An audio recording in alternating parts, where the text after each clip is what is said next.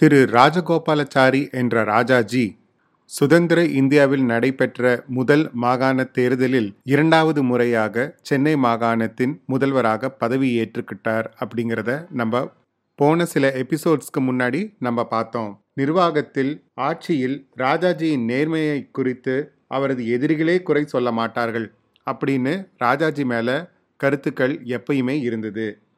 அது மட்டும் இல்லாமல் அவர் பிறந்த சமூகத்துக்கு அவர் மகாவிஷ்ணு மாதிரி நாணயத்தில் செய்யும் காரியங்களில் நிர்வாகத்தில் அவர் கட்சியை சேர்ந்த மற்றவர்களை விட அவர் எவ்வளவோ மேலானவர் என்று பெரியாரே அப்போது அவரை பாராட்டியிருக்கிறார். ஊழலை நிரூபிப்பது கடினம். எனவே ஊழல் நடக்கிறது என்று சந்தேகப்பட்டாலே நடவடிக்கை எடுக்கலாம் என்று உத்தரவிட்டவர் ராஜாஜி. பூரண மதுவிலக்கை ஆதரித்த ராஜாஜி அவர்கள் கைத்தறி துணிகளுக்கு முக்கியத்துவமும் கொடுத்தார். சபையில் பேசும்போது அரசாங்கத்தை ஆதரித்து ஒரு வரியில் பேசிவிட்டு உண்மையான பிரச்சனைகளை விலாவரியாக பேசும் வரி தன் கட்சியினரிடமும் எதிர்கட்சியினரிடமும் வலியுறுத்தியவர் ராஜாஜி. ஆயிரத்தி தொள்ளாயிரத்தி ஐம்பத்தி இரண்டிலிருந்து ராஜாஜி அவர்களின் ஆட்சியில் நடந்த சுவாரஸ்யமான தகவல்களை இந்த எபிசோட்ல நம்ம பார்க்கலாம். வணக்கம். நீங்க கேட்டுக்கிட்டு இருக்கிறது த மெட்ராஸ் பாட்காஸ்டின் அரசியல் சதுரங்கம். பேசிட்டு இருக்கிறனா உங்கள் அரசியல்வாதி அசோக். எபிசோடுக்கு போகிறதுக்கு முன்னாடி வழக்கமான நம்ம இந்த வாரத்துக்கான டாஸ்க் என்னன்னு பார்க்கலாமா? நீங்கள் நேஷ்னல் பாலிசி ஆன் எஜுகேஷன் அதாவது என்பிஇ தமிழில் சொல்லணும்னா தேசிய கல்விக் கொள்கை அப்படின்னு இந்தியாவில் எத்தனை முறை இந்த கல்வி கொள்கைகள் வந்திருக்குன்னு உங்களுக்கு தெரியுமா? எந்தெந்த பிரதமர்கள் இந்த கொள்கையை இந்தியாவுக்கு கொண்டு வந்தாங்கங்கிறதையும் நீங்கள் கூகுளில் சர்ச் பண்ணிட்டு வாங்க. இப்போ நம்ம இந்த வர எபிசோடுக்குள்ளே போகலாம். திரு ராஜாஜி அவர்கள் பதவி ஏற்றுக்கிட்ட காலத்திலிருந்தே ரெண்டு தலைவலிகள் அவரை விடாம சுத்திக்கிட்டு இருந்தது நான் முன்னமே சொல்லியிருந்தேன். ஒன்னு ஆந்திரா பிரிவினை இன்னொன்னு அரிசி பஞ்சம். இதை நம்ம பல எபிசோட்ஸ்களுக்கு முன்னாடி சொல்ல ஆரம்பிச்சாலும் நம்ம வட எல்லை போராட்டமும் தெற்கு எல்லை போராட்டமும் அதை ஆக்கிரமிச்சுக்கிட்டு இருந்த சூழ்நிலைகள்னால சொல்ல முடியாம போச்சு. இப்போ அதை பத்தி நம்ம டீட்டெயிலாக பார்த்துடலாம் திரு ராஜாஜி அவர்கள் பதவி ஏற்றுக்கிட்ட காலத்துல அரிசி பஞ்சம் மட்டும் இல்லைங்க மழையுமே பேயாம பொய்த்து போயிருந்தது. குடி தண்ணீர் பஞ்சமும் எல்லா இடத்துலையும் தலை விரிச்சு ஆட ஆரம்பிச்சது. இதுக்காக ராஜாஜி என்ன சொன்னாருங்கிறது ரொம்ப சுவாரஸ்யமான விஷயம். எல்லாரும் பிரார்த்தனை செய்யுங்கள் கோயில்களில் பூஜை செய்யுங்கள் தேவாலயங்களில் பிரார்த்தனை செய்யுங்கள் மசூதிகளிலும் பிரார்த்தனை செய்யுங்கள். உங்கள் வீடுகள் அலுவலகங்கள் அனைத்திலும் மழைக்காக வேண்டுங்கள் அப்படின்னு சொல்லிட்டாரு. இது பெரும் சர்ச்சையை ஏற்படுத்துச்சு. எதிர்கட்சிகள் கேலி செய்ய ஆரம்பிச்சாங்க திரு ராஜாஜிய. என்னதான் அவரு இந்த மாதிரி பிரார்த்தனை செய்யுங்கள் சொன்னாலும் குடி தண்ணீருக்கு ஒரு அரசாங்கம் மாற்று ஏற்பாடுகள் செய்யறதை விட்டுட்டு பிரார்த்தனை செய்ய சொல்றாருன்னு பெரியாருக்கு ரொம்ப கோபம் வந்து பல அறிக்கைகள் விட்டாரு. திராவிட முன்னேற்ற கழகமும் கம்யூனிஸ்டுகளும் கடுமையான விமர்சனங்களை வச்சாங்க. ஆனா பிரார்த்தனை செய்ய ஆரம்பிச்ச கொஞ்ச காலத்திலேயே மழை பெய்ய ஆரம்பிச்சது. இரு பக்கமும் கரை தொடும் அளவுக்கு தண்ணீர் நிரம்பி வழிய ஆரம்பிச்சது. இதனால பிரபல பத்திரிகையாளர் கல்கி கிருஷ்ணமூர்த்தி மகான் வந்தார் மழை பொழிந்ததுன்னு ஒரு தலையங்கத்தையே எழுதினாரு. குடிநீர் பஞ்சத்தை விட பெரிய பஞ்சம் உணவு பஞ்சம். இந்த உணவு பஞ்சத்தினாலதான் சென்னை மாகாணத்தில் நடந்த தேர்தலில் அறுதி பெரும்பான்மை கிடைக்காம காங்கிரஸ் கட்சி கூட்டாட்சி நடத்த வேண்டிய நிர்பந்தத்துக்கு தள்ளப்பட்டது. அதை மனசுல வச்சுக்கிட்டு ராஜாஜி பல திட்டங்களை செயல்பட முனைப்பா வேலை செய்ய ஆரம்பிச்சாரு. அரசு எடுத்திருக்கிற முடிவுகளை பத்தி ஜூன் ஆறாம் தேதி ஆயிரத்தி தொள்ளாயிரத்தி ஐம்பத்தி ரெண்டுல வானொலியில பேசினார் திரு ராஜாஜி. ஜூன் பதினைந்து முதல் உணவு கட்டுப்பாடுகளும் ரேஷன் கடைகளும் முற்றிலும் நிறுத்தப்படும்னு ஒரு அதிர்ச்சிகரமான தகவலை வெளியிட்டாரு. காங்கிரஸ் கட்சிக்குள்ளே இது பெரிய சலசலப்பை ஏற்படுத்துச்சு. ஆனால் திட்டம் இல்லாமல் ராஜாஜி இந்த அறிவிக்கையை வெளிவிடலை. மாகாணத்தில் இருக்கிற எல்லா மாவட்டங்களிலும் பஞ்சம் தலைவிரிச்சு ஆடலை. ஒரு சில மாவட்டங்களில் அரிசி கையிருப்பு நல்லாவே இருந்தது. அதனால் அதை மண்டலங்களாக பிரித்து நல்லா இருக்கிற ரெண்டு மாவட்டங்கள் அதாவது அரிசி கொள்முதல் நல்லா இருக்கிற ரெண்டு மாவட்டங்களை மற்ற மாவட்டங்களோட இணைச்சு அரிசி விநியோகத்துக்கு ஏற்பாடு செஞ்சாரு. அவர் இந்த மண்டலங்களை பிரித்து கொண்டிருக்கும் போது தான் மழையும் வந்து அவருக்கு கை கொடுத்தது. பற்றாக்குறைக்கு காரணம் என்னன்னு அவர் ஆராய்ஞ்ச போது அது பதுக்கலும் ஒரு மாவட்டத்திலேருந்து இன்னொரு மாவட்டத்துக்கு எடுத்துட்டு போறதுக்கு ஏகப்பட்ட தடைகள் இருந்ததும் முக்கிய காரணங்கள்னு அவருக்கு தெரிய வந்துச்சு. விலை பொருட்கள் மீது விலை நிர்ணயித்தல்ல அரசு செய்யற குளறுபடிகளும் ஏராளமா இருந்ததும் அவரோட கவனத்துக்கு வந்தது. பிரச்சனை எங்க இருக்குன்னு கண்டுபிடிச்சிட்டாரு. அதனால் விவசாயிகள் சாகுபடி செய்த தானியங்களை எங்கே வேணாலும் தடையின்றி கொண்டு போகலான்னு சொன்னதோடு இல்லாமல் விலை விஷயத்தில் இனி எந்த கட்டுப்பாடும் இருக்காதுன்னு உத்தரவு போட்டார். பதுக்கப்பட்டிருந்த அரிசி வெளி சந்தைக்கு வெளியே வந்து கடை தெருவுக்கு வந்துச்சு. அதே போல ரேஷன் கடைகள் இனி நியாய விலை கடைகள் என்ற பெயரில் செயல்படும் அப்படிங்கிற அறிவிப்பும் அவர் கொடுத்தாரு. தன்னோட நிர்வாக திறமையினால அரிசி பஞ்சத்தை ஓரளவு நல்லா கையாண்ட திரு ராஜாஜி அவர்கள் விவசாயிகளை பத்தி யோசிக்க தவறல. விவசாயிகளுக்கு எப்பயுமே பிரச்சனையா இருந்தது அவர்களை வேலையில் அமர்த்தும் மிராசுதாரர்களும் ஜமீன்தார்களும் தான். தஞ்சை மாவட்டம் முழுவதும் பிரதான தொழில் விவசாயம் மட்டுமே. ஆனால் அங்கு விவசாயம் செய்யும் பண்ணையாட்களுக்கு ஒழுங்கான ஊதியம் கிடைப்பதில்லை. இந்த பிரச்சனை எப்பயுமே இருந்துகிட்டு தான் இருந்தது. மீறி பண்ணையாட்கள் பிரச்சனை பண்ண ஆரம்பிச்சாங்கன்னா வெளியூருங்கள்ல இருந்து ஆளுங்களை கூட்டு வந்து அறுவடை செஞ்சிருவாங்க. இதுக்கு பயந்துகிட்டே அங்க இருக்கிற பண்ணையாட்கள் வாய் திறக்காம ஒரு அடிமை போல வேலை செஞ்சுக்கிட்டு இருக்க வேண்டிய நிர்பந்தமான சூழ்நிலை தான் நிலவிக்கிட்டு இருந்தது. இந்த விவசாயிகளுக்கு எப்பயுமே தோளோடு தோல் நின்று அவங்களுக்கான உரிமை குரல் கொடுக்கறது கம்யூனிஸ்டுகள் தான். அவ்வப்போது நடக்கிற இந்த போராட்டங்கள்ல துப்பாக்கி சூடுகளும் உயிரிழப்புகளும் தொடர்கதையா ஆக ஆரம்பிச்சது. பார்த்தாரு ராஜாஜி. இதுக்கு முற்றுப்புள்ளி வைக்கிறதுக்கு ஆயிரத்தி தொள்ளாயிரத்தி ஐம்பத்தி ரெண்டு செப்டம்பர்ல அவசர சட்டம் ஒன்றை கொண்டு வந்தாரு. தஞ்சை குத்தகையாளர் பண்ணையால் பாதுகாப்பு சட்டம்ங்கிறது தான் அதோட பேரு. அதாவது வேலை மற்றும் கூலி விஷயத்துல எந்த அநீதியும் பண்ணையாளர்களுக்கு ஏற்பட்டக்கூடாதுங்கிறதோட உறுதி செய்யறதுக்கு தான் இந்த சட்டம் கொண்டு வரப்பட்டது.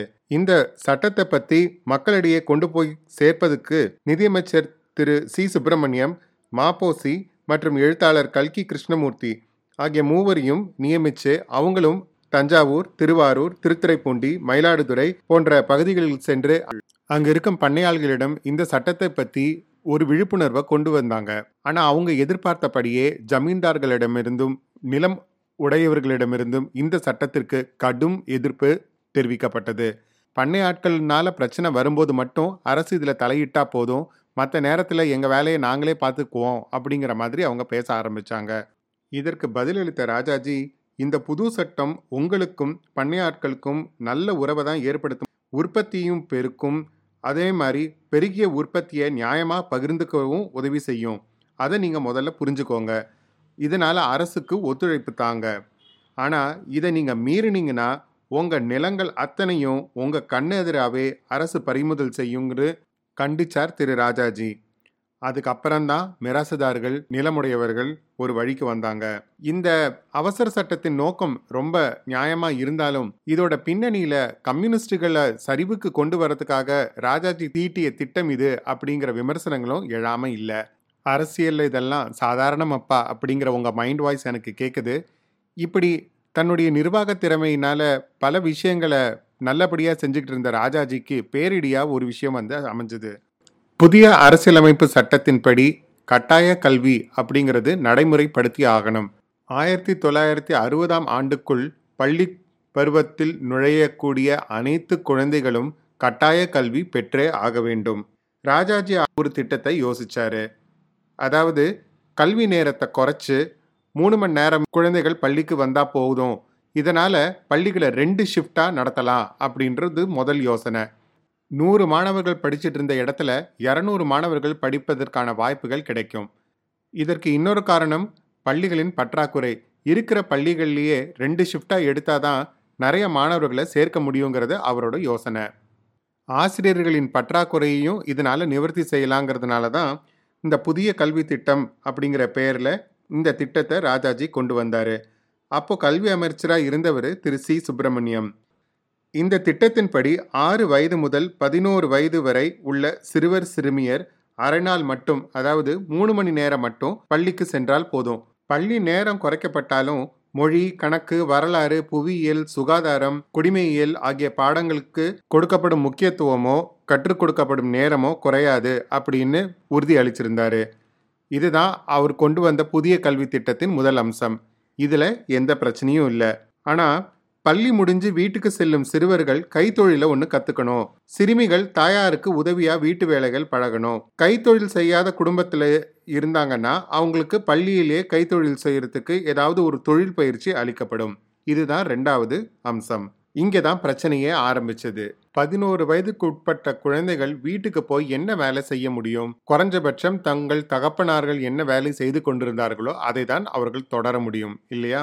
ராஜாஜி அறிவித்த இந்த கல்வி திட்டத்தின் பின்னணியில் இருப்பது வர்ணாசிரம சிந்தனை தான் அப்படின்னு எதிர்க்கட்சிகள் கடும் தாக்கு நடத்த ஆரம்பிச்சாங்க. இதற்கு ஆதாரமா இருபத்தி ஒன்பது ஜூன் ஆயிரத்தி தொள்ளாயிரத்தி ஐம்பத்தி ரெண்டுல சென்னை திருவான்மியூரில் நடந்த சலவை தொழிலாளர்கள் மாநாட்டில் அவரவர் சாதி தொழிலை அவரவர் செய்து வர வேண்டும். எல்லா மக்களுமே படிப்பது என்றால் இத்தனை பேருக்கு உத்தியோகம் எப்படி அரசாங்கம் தர முடியும்? இதனால் சாதி முறை நல்லதுதான் அப்படின்னு பேசியிருந்தாரு. இதுக்கு கடும் கண்டனங்களும் பல்வேறு தரப்பிலிருந்து வர ஆரம்பிச்சது. கம்யூனிஸ்டுகள் திராவிட கழகம் திராவிட முன்னேற்ற கழகம் ஆகிய எதிர்க்கட்சிகள் எல்லாம் ஒரே குரலில் சொன்ன ஒரே விஷயம் இதுதான். திரு. ராஜாஜி அவர்கள் கொண்டு வந்திருக்கும் இந்த புதிய கல்வி திட்டம் குலக்கல்வி திட்டம் தான் இந்த திட்டத்தினால மாணவர்களின் எதிர்காலம் பெருமளவு பாதிக்கப்படும். பிற்படுத்தப்பட்ட மற்றும் தாழ்த்தப்பட்ட குழந்தைகளை குறிவைத்தே தான் ராஜாஜி இந்த திட்டத்தை கொண்டு வந்திருக்கிறார் என்றும் இந்த திட்டத்தை உடனே கைவிடும்படி வலியுறுத்தி கொள்கிறோம்னு எதிர்க்கட்சிகள் ஓர் அணியில திரண்டு ஒன்னா குரல் கொடுக்க ஆரம்பிச்சாங்க. பெற்றோர்கள் பார்வையிலிருந்து இது பார்க்கப்பட்ட போது பள்ளியின் போதனை நேரம் குறைவாக இருக்கிறது எஞ்சியிருக்கும் நேரத்தில் விளையாட்டிலும் பொழுதுபோக்கிலுமே கவனம் செலுத்துவார்கள் இதனால் பிள்ளைகளின் படிப்பு பாழாகிவிடும். ஆசிரியர்களும் இந்த திட்டத்துக்கு ஆதரவு கொடுக்கல. கல்வியாளர்கள் கண்டிச்சாங்க. இந்த திட்டம் அகல பாதாளத்துக்கு கொண்டு போய் சேர்க்கும்னு சொன்னாங்க. பெற்றோரின் தொழிலை கற்க செய்வது வளரும் தலைமுறையை சாதி வட்டத்துக்குள் கட்டி வைக்கவே உதவும். அப்படிப்பட்ட திட்டத்தை யாரிடமே கலந்து ஆலோசிக்காமல் அதை அமல்படுத்த நினைப்பது ஜனநாயக முறையல்ல. அப்படி செய்வது அநீதியானது அக்கிரமமானது என்று கம்யூனிஸ்ட் தலைவர் ஜீவா அறிக்கை விட்டிருந்தாரு.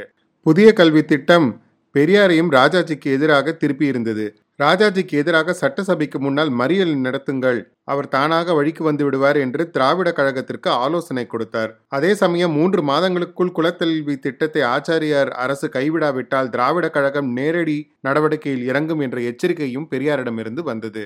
திராவிட முன்னேற்ற கழகத்தை பொறுத்தவரை ஏற்கனவே ரெண்டு விஷயங்களுக்காக அந்த காலகட்டத்தில் அவங்க போராடிட்டு இருந்தாங்க. ஒன்று சித்தூரை மறுபடியும் தமிழகத்துடன் இணைக்க வேண்டிய வட எல்லை போராட்டம். இரண்டாவது திருச்சி மாவட்டத்தில் இருக்கும் கள்ளக்குடி என்ற ஊருக்கு டால்மியாபுரம் என்று பெயர் வைத்திருந்தனர். வடநாட்டு சிமெண்ட் அதிபரின் பெயருக்கு தமிழகத்தில் என்ன வேலை என்று திமுக காரர்கள் ஏற்கனவே போராட்டத்தில் இறங்கியிருந்தார்கள். அந்த நேரத்தில்தான் இந்த குலக்கல்வி விஷயமும் வந்து சேர்ந்தது. வர்ணாசிரம தர்மத்திற்கு வரவேற்பு வளையம் வைக்கும் குலக்கல்வி திட்டத்தை முளையிலேயே கிள்ளி எறிய வேண்டும் என்று அண்ணா அறிக்கை விடுத்தார். இதற்கிடையில் திமுகவின் செயற்குழு கூடியது. மூன்று போராட்டங்களையும் ஒரே மூச்சில் தொடங்க முடிவு செய்யப்பட்டது.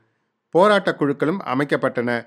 குலக்கல்வி திட்டத்துக்கு எதிர்ப்பு தெரிவிக்கும் வகையில் முதல்வர் ராஜாஜி வீட்டுக்கு முன்னால் ஈவி கி சம்பத் தலைமையில் மறியல் போராட்டம் டால்மியாபுரத்தில் கருணாநிதி தலைமையில் கள்ளக்குடி பெயர் மாற்ற போராட்டம் நேருவுக்கு எதிராக ரயில் மறியல் போராட்டம். இப்படி பதினாலு ஜூலை ஆயிரத்தி தொள்ளாயிரத்தி ஐம்பத்தி மூன்று அன்று மும்முனை போராட்டம் நடத்தப்படும் என்று அண்ணா அறிவித்தார். போராட்ட தேதிக்கு முந்தைய நாள் அண்ணா சம்பத் நெடுஞ்செழியன் மதியழகன் மற்றும் என் வி நடராஜன் ஆகிய ஐந்து முக்கிய தலைவர்கள் சிறையில் அடைக்கப்பட்டனர்.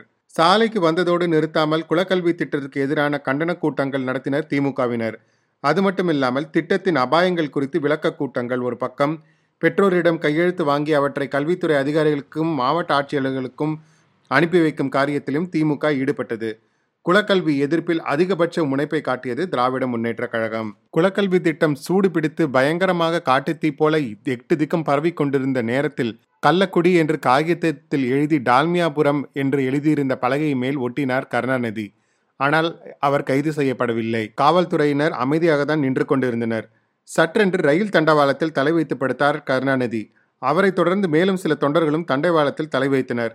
அவர்களை எழுந்திருக்குமாறு காவல்துறையினர் வற்புறுத்தினர். மறுப்பு தெரிவிக்கப்பட்டது. அதனால் விவகாரம் பெரிதாகி இரண்டு அப்பாவி உயிர்கள் தோட்டாவுக்கு பலி கொடுக்கப்பட்டது. கள்ளக்குடி போராட்டம் திமுகவின் வரலாற்றில் முக்கிய இடத்தை பிடித்தது. கருணாநிதி உள்ளிட்டோர் கைது செய்யப்பட்டனர். கட்சிக்குள்ளேயும் சட்டமன்றத்திலேயும் குலக்கல்வி திட்டத்திற்கு எதிராக பல குரல்கள் எழ ஆரம்பித்தது. ஆனால் தன் பதவியே போனாலும் பரவாயில்லை. திட்டத்தை கொண்டு வந்துவிட வேண்டும் என்பதில் ராஜாஜி மிக முனைப்பாக இருந்தார். இந்த எபிசோடோட ஆரம்பத்தில் நான் கேட்டிருந்த கேள்வியை நீங்கள் கூகுள் பண்ணி பார்த்தீங்களா?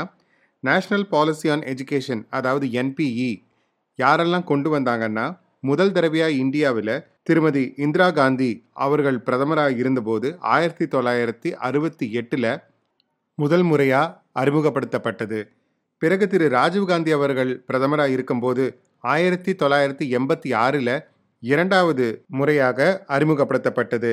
அதன் பிறகு ஆயிரத்தி தொள்ளாயிரத்தி தொண்ணூற்றி ரெண்டில் திரு பி வி நரசிம்மராவ் அவர்கள் அந்த திட்டத்தில் சில பல மாற்றங்கள் செய்து அதை திருப்பி அறிமுகப்படுத்தினார். இப்பொழுது இரண்டாயிரத்தி இருபதில் திரு நரேந்திர மோடி அவர்கள் இந்த திட்டத்தை நான்காவது முறையாக புதிய கல்விக் கொள்கை திட்டமாக அறிமுகம் செய்திருக்கிறார். இருபத்தி மூணு ஜூலை ஆயிரத்தி தொள்ளாயிரத்தி ஐம்பத்தி மூன்று அன்று புதிய கல்வி திட்டத்தை கைவிட வேண்டும் என்று கம்யூனிஸ்ட் கட்சியினர் சார்பில் சட்டசபையில் தீர்மானம் ஒன்று கொண்டு வரப்பட்டது. அந்த தீர்மானம் வெற்றி அடைந்ததா யார் அதற்கு ஆதரவு கொடுத்தது? யாரெல்லாம் அதற்கு எதிர்ப்பு தெரிவித்தது? ராஜாஜியின் அரசியல் வாழ்க்கை அதன் பிறகு என்ன ஆனது? இப்படி பல முடிச்சுகளுடன் அடுத்த எபிசோட்ல உங்களை நான் சந்திக்கிறேன். அதுவரை உங்களிடமிருந்து விடைபெறுவது உங்கள் அரசியல்வாதி அசோக். நன்றி.